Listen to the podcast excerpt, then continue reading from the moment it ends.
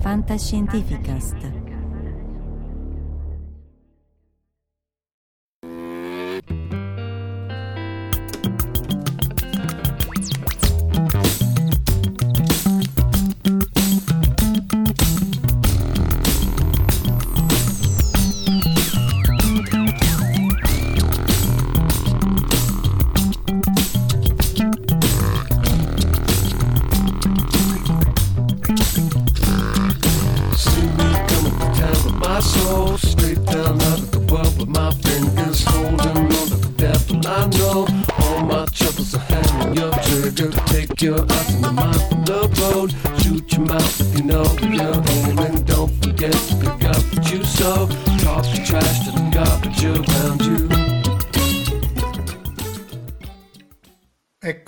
Live anche quest'oggi, eh, terza parte della presentazione appunto che era stata fatta un- oramai più di dieci giorni fa in, con- con- con collaborazione con, appunto, con l'AIRP in, in occasione della giornata di studio sulla radioprotezione dello spazio, avevamo fatto Gagarin nello spazio profondo e mancava la radiazione spaziale, che è il terzo elemento, il terzo vincolo, il terzo eh, punto essenziale di cui bisogna tener conto quando si va a pianificare attività umane nello spazio. Eh, di solito io cito sempre eh, la, la- la- la- storica vignetta dei Fantastici 4, questo è uscito nel febbraio del 61. In realtà, preparandola per oggi, si vede che è molto più precisa di quello che uno si aspetterebbe. I Fantastici 4 prendono la radiazione nel- andando nello spazio e quindi sviluppano i superpoteri. Ovviamente, niente superpoteri per gli astronauti, probabilmente, ma insomma, tutti gli studi biologici sulla radiazione dicono niente superpoteri per gli astronauti, solo rischio di tumore o di altri danni come la cataratta. Quindi loro vanno nello spazio, questo qui al centro è Ben Green, e in realtà appunto nei dettagli ci sono parecchie cose che poi erano corrette, quello che si sapeva all'epoca. Loro decollano, dovevano battere i russi, in realtà appunto essendo febbraio del 61 i russi già avevano, o dal- avevano già battuto ehm, gli americani, loro decollano e dice vedi stiamo raggiungendo the cosmic storm area l'area della tempesta cosmica. Questo si riferisce alle fasce intrappolate di Van Allen che è una radiazione spaziale appunto intrappolata dal campo geomagnetico scoperta da Van Allen con la satellite Explorer 1 nel 58 e quindi nel, nel disegno nella- nelle vignette na- è presente il fatto che c'è una regione dello spazio intorno alla Terra dove appunto ci sono i raggi cosmici Infatti, poi che cosa sento? Sento il contatore Geiger che fa tac tac tac tac, che era lo stesso che era a bordo dello Sputnik, che però è un'orbita tale che non gli permise di vedere le, le- le fasce intrappolate, era a bordo del, del- del- dell'Explorer 1 e di tutti i satelliti successivi, perché è un oggetto molto semplice, fatto da un tubo, un po' di gas, insomma, è, è relativamente semplice e anche e sono solo i conteggi che vengono trasmessi via telemetria. Quindi sentono il contatore Geiger, eh, sono i raggi cosmici, Ben Grimm dice vi aveva aspe- a- a- avvisato, altro elemento essenziale che penetrano lo scafo della nave. E, e anche questo è vero, cioè i raggi cosmici, eh, salvo quelli di più bassa energia del vento solare o quelli di bassissima energia degli elettroni delle fasce di Van Allen, penetrano lo scafo dell'astronave. E uno dei problemi è il fatto che uno scafo di alluminio, di acciaio, di metallo eh, fa più danno perché non solo li ferma in maniera molto limitata, ma li frammenta e produce da, un ra- da una radiazione ionizzante ne forma tante. Quindi anche quello non è, eh, complicato. La schermatura non è sufficiente. Questo è l'altro problema, del, l'abbiamo visto anche accennato nella puntata precedente. La schermatura di, una, di uno scafo di una nave non è sufficiente a schermarsi da tutti i raggi cosmici, soprattutto quelli galattici eh, e anche quelli solari di alta energia. Perché se uno mettesse un metro di scafo, eh, allora eh, peserebbe in maniera, una quantità di- di- di immensa e quindi sarebbe un problema eh, incredibile non si riuscirebbe proprio a lanciare. Ma non sento niente. Questo è l'altro problema che poi è legato anche al timore de- della radiazione che non dà effetti, non, non abbiamo modo di percepirla in maniera diretta, a parte i lampi di luce che colpiscono gli occhi, ma quello si merita una buttata a parte. Quindi noi non percepiamo la radiazione ionizzante. La radiazione ionizzante, però, indovinate un po', ionizza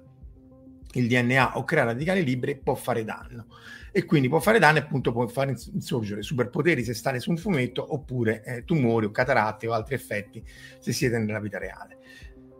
Il fatto che non sento niente, qui c'è un errore perché qui probabilmente Ben Green dice sono ra- solo raggi di luce. E in realtà sì, ma in realtà il grosso dei raggi cosmici, quelli ionizzanti, quelli che non si schermano, sono nuclei, elettroni, neutroni anche, anche se sono neutri, e, e, non sono raggi di luce, ci sono i raggi gamma ma non sono pericolosi nello spazio perché quelli si schermano molto facilmente. Però la questione se i raggi cosmici fossero eh, eh, carichi o neutri è stata una questione, è stata una cosa, è stata una serie di puntate della, del, del, del, dell'investigazione spaziale e dei raggi cosmici e oggetto di una controversia tra Millikan e Compton. Millikan diceva che erano raggi gamma, Compton diceva che erano carichi, vinse Compton, cioè eh, erano carichi, perché appunto si vedono provenire da una parte perché vengono deflessi dal campo geomagnetico e quindi comunque resta il fatto che anche se non li senti ti danno comunque eh, da, eh, ti, ti, danno vari effetti che, appunto negativi o positivi nel caso dei superpoteri di Fantastici 4 quindi in realtà in queste tre vignette c'è quasi tutto quello che c'è da dire da sapere nei raggi cosmici e, e, e di nuovo è sempre piacevole vedere come poi chi è andato a realizzare come quelli di Paperino chi è andato a realizzare queste vignette a scriverle eh, era ben a conoscenza di quello che era lo stato attuale all'epoca della ricerca si sapeva che i raggi cosmici venivano dallo spazio, ma appunto che fossero così abbondanti dobbiamo aspettare il 58, ma già prima, anche prima del 1912, dove Victor S fa una serie di voli con, pallone aerostatico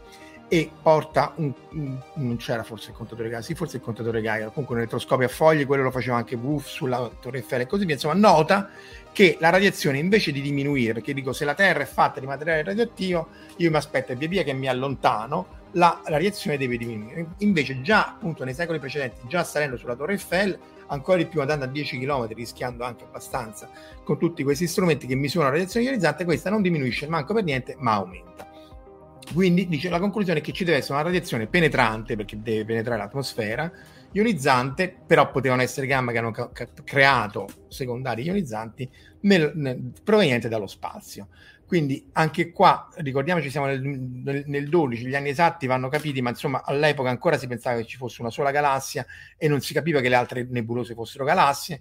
meno che mai la, la, la cosmologia del Big Bang, la relatività eh, eh, iniziava ad affacciare i, su- i suoi primi, primi passi, ma appunto non si sapeva nulla. E quindi se la Terra era l- la sorgente di materiale radioattivo, che era noto perché c'era radio, uranio e così via, perché andando fuori ci doveva essere più radiazione? E è così, stacce. Stacce, Nobel nel 34, tutto sommato lui ci può stare, chi poveretto non ci poteva stare è, è Domenico Leone Pacini, che è appunto italiano, questa è una storia che è stata ri,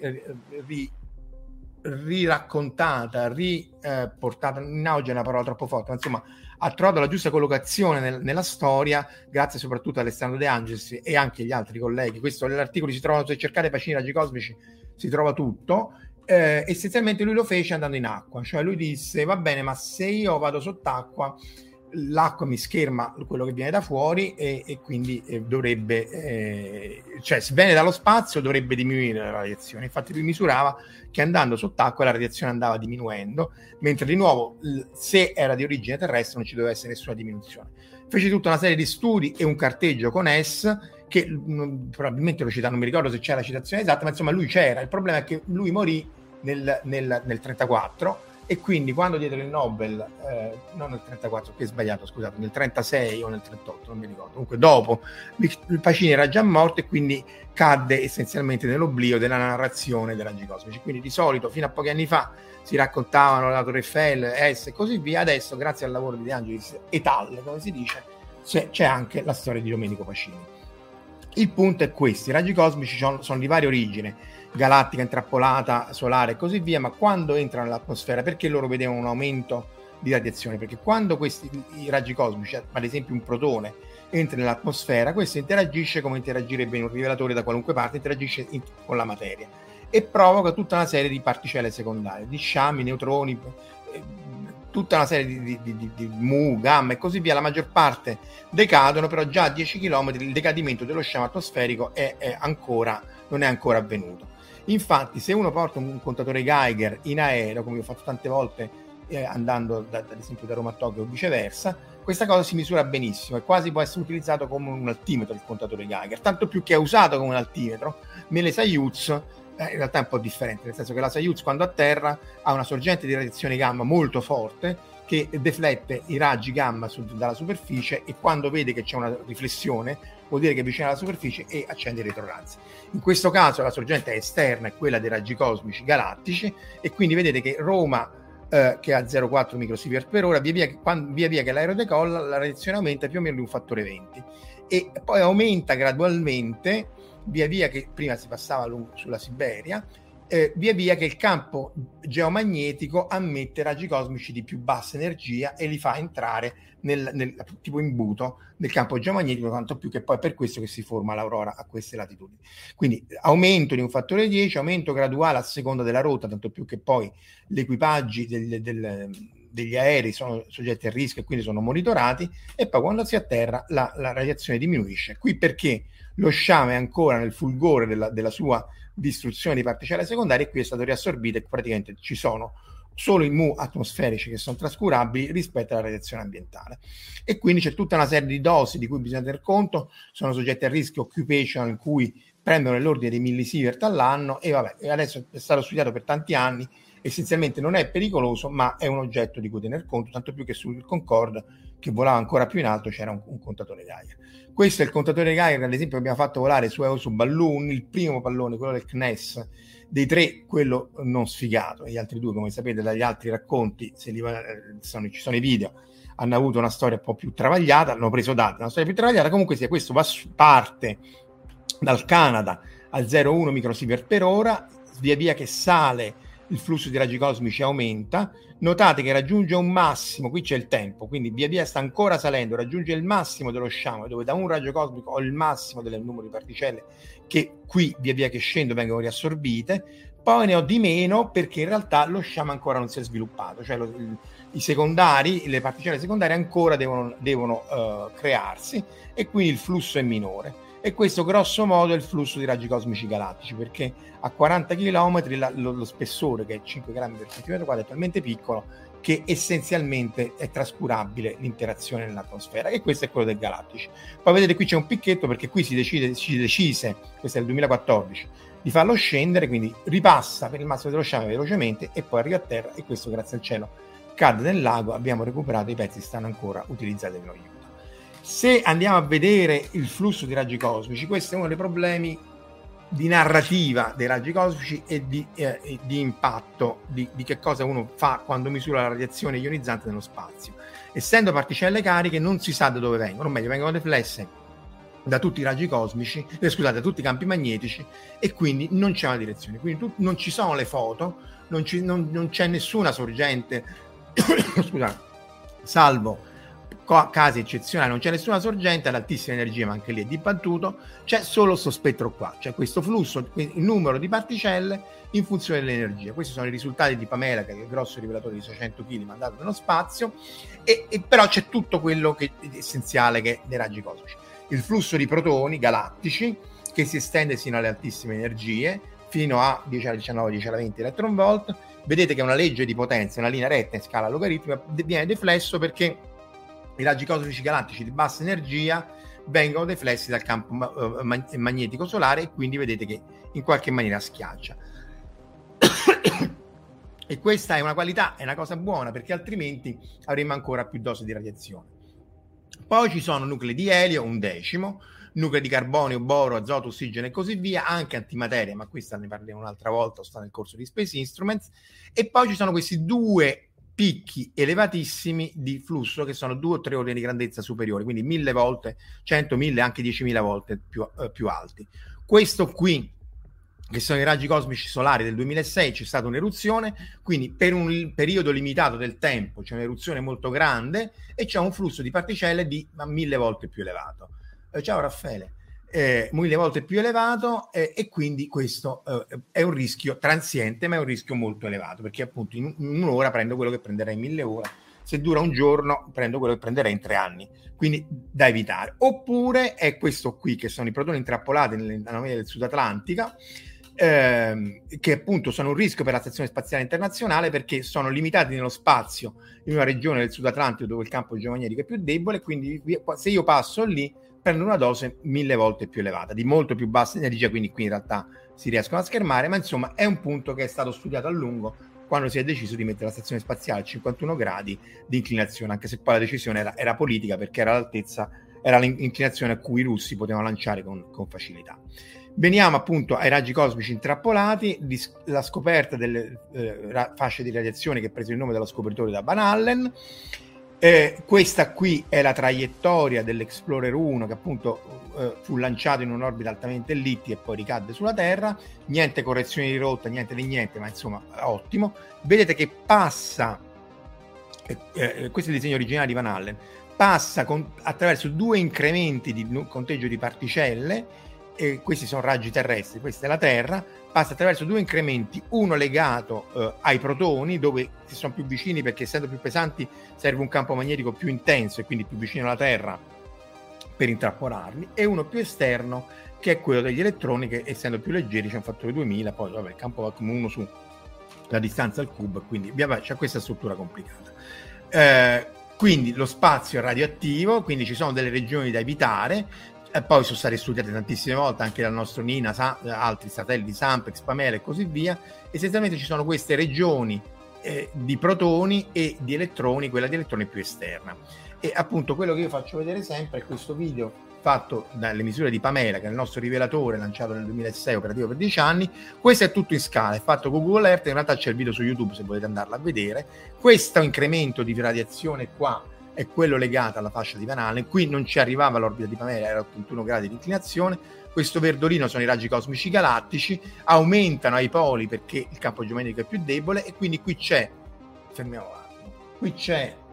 la fascia di elettroni alle alte latitudini, quindi 3-5 MeV, energia relativamente bassa che non è un problema per le stazioni spaziali, anche perché qua qui non ci vanno, e questa è la fascia di protoni di 35 MeV. Schermati, ma se siete fuori a fare attività extraveicolari non è che sia proprio il massimo. Viene chiamata anomalia del Sud Atlantico perché, indovinate un po', nel è il Sud Atlantico, anomalia perché, indovinate un po', il, è anomalo, semplicemente perché il dipolo magnetico della calamitona della Terra, che è fatto ovviamente dalle correnti del magma che, che ruotano, in realtà a parte è invertito, quindi la, il polo usc- uscente è al polo sud, eh, al polo, sì, all'Antartico, poi è inclinato di 11 gradi e, e oltretutto è spostato 200 km dal lato opposto al, al, Brasile e quindi in Brasile è più debole quindi avete questo flusso a parità di altezza più elevato. Qui siamo a 1000 km di altezza, è tutto in scala. Eh. Questa parte qui segmentata è perché appunto il flusso va in, sovra, in sovraccarico e quindi in realtà satura,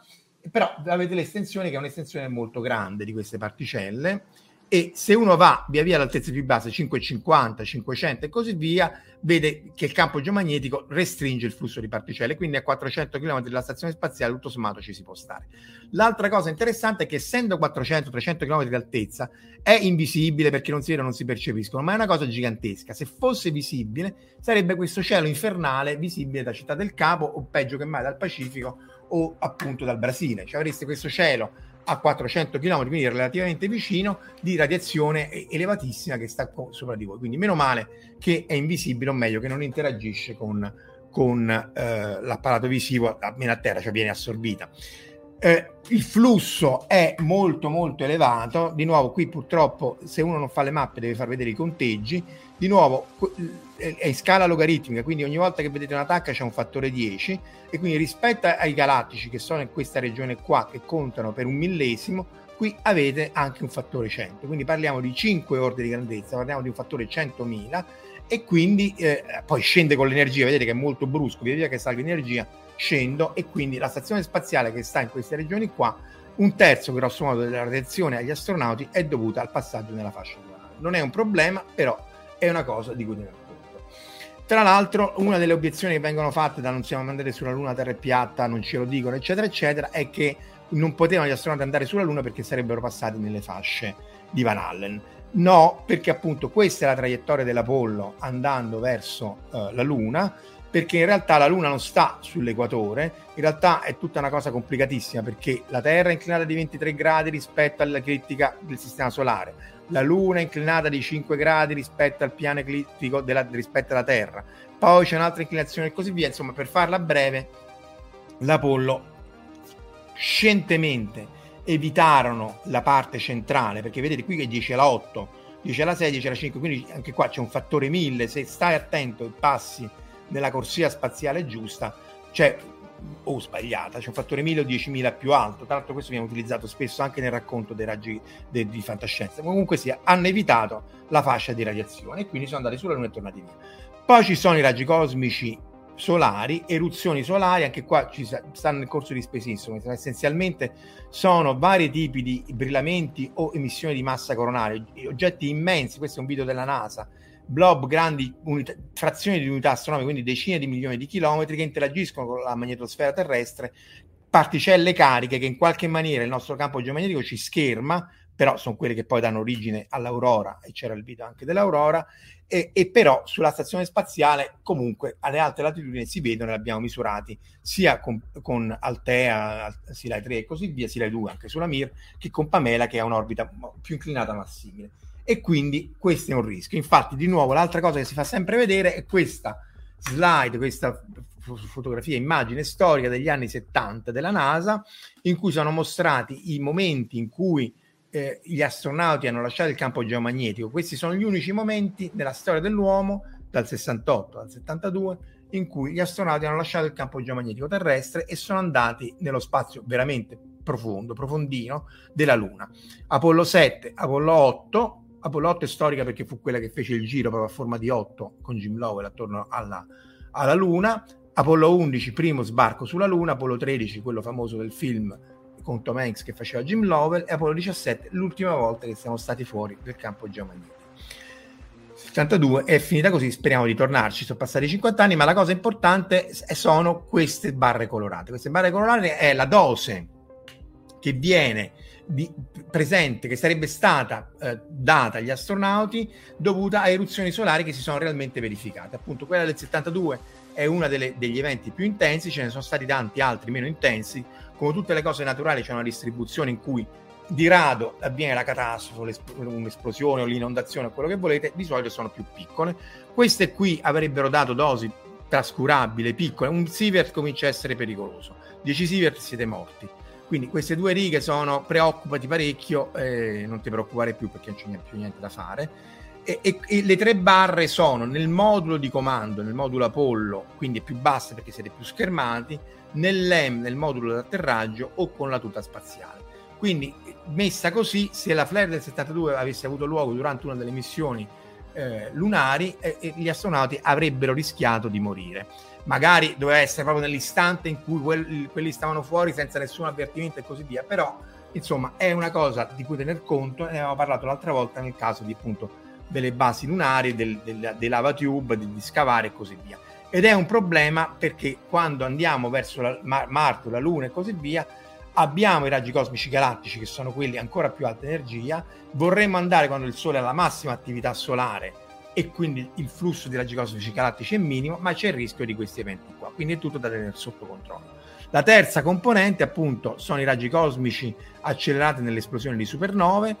praticamente è così, quasi sicuro. L'idea, tra l'altro, è di Fermi, la, la, l'accelerazione da shock, proprio l'onda d'urto, un po' tipo la Praxis Moon Explosion di Star Trek 6. Su questo bordo qui i raggi cosmici prodotti nell'esplosione della supernova vengono accelerati e raggiungono velocità molto più elevate. Questa è quella di Tycho del, del, del 1572. Ovviamente i colori sono falsi colori legati all'osservazione a raggi X, energia differente. Questa è la supernova di Carrero del 1604. Vi è parecchia evidenza che siano almeno una sorgente. Poi che ci possano essere altre sorgenti, anche qui, dati di Pamela mostrano che ci deve essere qualcosa di più complesso. Ma comunque se avvengono da qua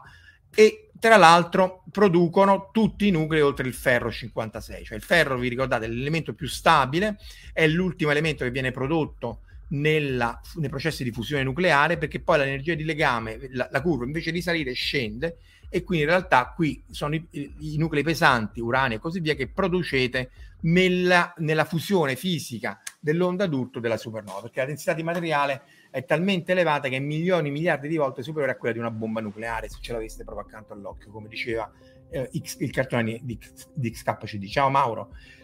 Quindi tutto quello che viene oltre il ferro 56 è creato nell'esplosione di supernova, tutto quello che viene prima eh, è sostanzialmente creato nella, nella, fusione nucleare, a parte l'idrogeno e l'elio che sono creati. Ciao Wilson, nella, nella, l'idrogeno e l'elio che sono creati dopo il, il Big Bang non è tanto importante quello che c'è dopo, quello che è importante è quello che c'è prima, perché il flusso di raggi cosmici di nuclei è eh, eh, oltre il ferro è bassissimo. Di nuovo, anche qui è logaritmico. Quindi tra l'idrogeno fate finta che è il 90%, l'elio è il 9%, tutta questa roba qui è l'1%, perché tra, tra, appunto, tra l'idrogeno e il ferro ci sono, c'è un fattore 10.000, con il piombo c'è un fattore eh, 10 miliardi. Ciao Fabrizio. Quindi è assolutamente trascurabile. Tra, tra l'altro, vedete questa cosa zig zag è legata alla struttura del nucleo, al fatto che è più facile sintetizzare elementi con numero pari piuttosto che quelli con numero dispari. Eh, litio, berile e boro si rompono facilmente nel, nella propagazione del mezzo interstellare, quindi ce ne sono pochissimi. E vabbè, questa è la struttura. Il punto qual è? Dov'è l'inghippo? Dici, vabbè, allora solo idrogeno e l'elio è semplice schermare. No, perché in realtà questo qui nero è il flusso che vi ho fatto vedere prima, che si ferma a Z26, cioè al ferro, quindi idrogeno 100, elio 10, ferro 001, però siccome sono nuclei pesanti, ionizzano molto di più il, il, materiale di cui siamo fatti noi, il DNA, ionizzano molto di più l'acqua, creano più radicali liberi e quindi la dose, o peggio ancora, la dose equivalente, ossia il danno biologico alle cellule, al DNA, è molto più grande, a tal punto che se ci mettete in mezzo la biologia e fate il conto, viene fuori che il, il ferro che conta per un decimillesimo dei protoni, in realtà è, fa più danno al DNA del, dei protoni. Sono questi qui la curva rossa e questo qui appunto è il danno del ferro rispetto al danno del, dell'idrogeno. Tutto insieme sono i raggi cosmici galattici, tutto insieme è quello che crea il problema appunto per andare sulla Luna, su Marte e così via e, e, e, per questo che poi uno fa un, un calcolo del rischio, fa i raggi cosmici galattici è un po' tipo il, il, il, fondo, la statica, quindi vorreste andare verso Marte quando c'è meno statica, meno fondo e il Sole è più attivo, ma c'è il rischio delle eruzioni solari. Si parla in termini di rischio, di incertezza, perché ovviamente se, andasse, tutto andasse liscio non ci sarebbe nessun pericolo, però c'è un'incertezza biologica, c'è l'incertezza delle eruzioni solari e quindi se una missione lunare eh, da un rischio eccessivo del 0,1% che è trascurabile rispetto agli altri rischi delle altre che l'astronave esplode, Apollo 13 o Challenger e così via. Vedete qui la barra che è il 95% legata all'incertezza biologica o anche alle fluttuazioni dei raggi cosmici solari. La stazione spaziale è l'1% del rischio, di nuovo anche qui è assolutamente trascurabile, non ci sono evidenze. L'unica evidenza tra missioni in orbita bassa e quelle un po' più alte come Hubble o la Luna è la cataratta, un articolo di Frank Cucinotta. Se andiamo su Marte, no, il rischio comincia a diventare elevato e soprattutto sopra il rischio massimo accettabile, cioè se non ci sono delle contromisure di schermatura attiva, che è molto improbabile, passiva, che è tipo tutta la cosa di Orione, cioè una specie di shelter fatto di polietilene e materiali leggeri, non si riesce a far niente, cioè è un rischio che non si può far correre agli astronauti o comunque deve essere tenuto sotto controllo in, con varie contromisure. Quindi questo è uno dei limiti della radiazione spaziale nelle future missioni. Al momento il limite più grosso sono i soldi, il secondo limite è l'astronave, se il razzo Artemis o chi per lui se lo fanno i cinesi prima, e poi ovviamente il fatto che non ci siano incidenti e così via. Però la radiazione, questa è inevitabile, bisogna tenerne conto e quindi in tutta la pianificazione delle missioni di un, di uno, del, del gateway intorno alla Luna, del, della base lunare, bisognerà tener conto di questo che è un rischio accettabile per certe missioni, non accettabile per altre missioni. Eh, direi che questo è tutto. Uh, domani vediamo che cosa riusciamo a fare, se, eh, a studiare più in dettaglio la radiazione, forse fare i lampi di luce. Comunque, se tutto va secondo i piani, anche domani 9 e un quarto, domenica. Eh, vi ringrazio a chi mi ha ascoltato online, Raffaele Mauro, Wilson e Fabrizio, e chi mi ascolta offline. E come al solito, like, share e subscribe. Grazie mille e buon fine settimana. Ciao.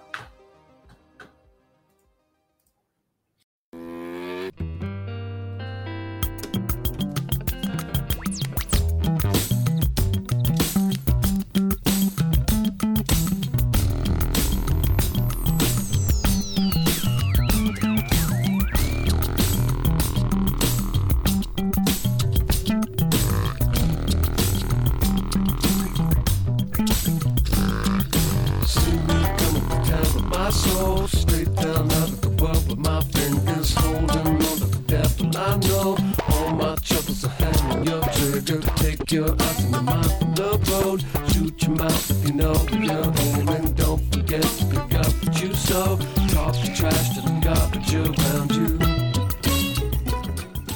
Avete ascoltato La fisica di Polibio, orrori cosmici, meraviglie insondabili e oscure realtà. Da un'idea di Marco Casolino in collaborazione con la Società Italiana per il progresso delle scienze una produzione Fantascientificast. Potete seguirci ed interagire con noi sul sito www.fantascientificast.com e sul canale YouTube Marco Casolino. Potete anche contattarci scrivendoci all'indirizzo di posta elettronica redazione chiocciola fantascientificast.com. Tutte le puntate sono disponibili sul nostro sito e su tutti i principali servizi di streaming on demand. Il podcast ha carattere esclusivamente ricreativo e divulgativo, non ha alcun scopo di lucro e viene diffuso gratuitamente. La fisica di Polibio è una produzione amatoriale. Non si intende infrangere alcun copyright, i cui diritti appartengono ai rispettivi detentori.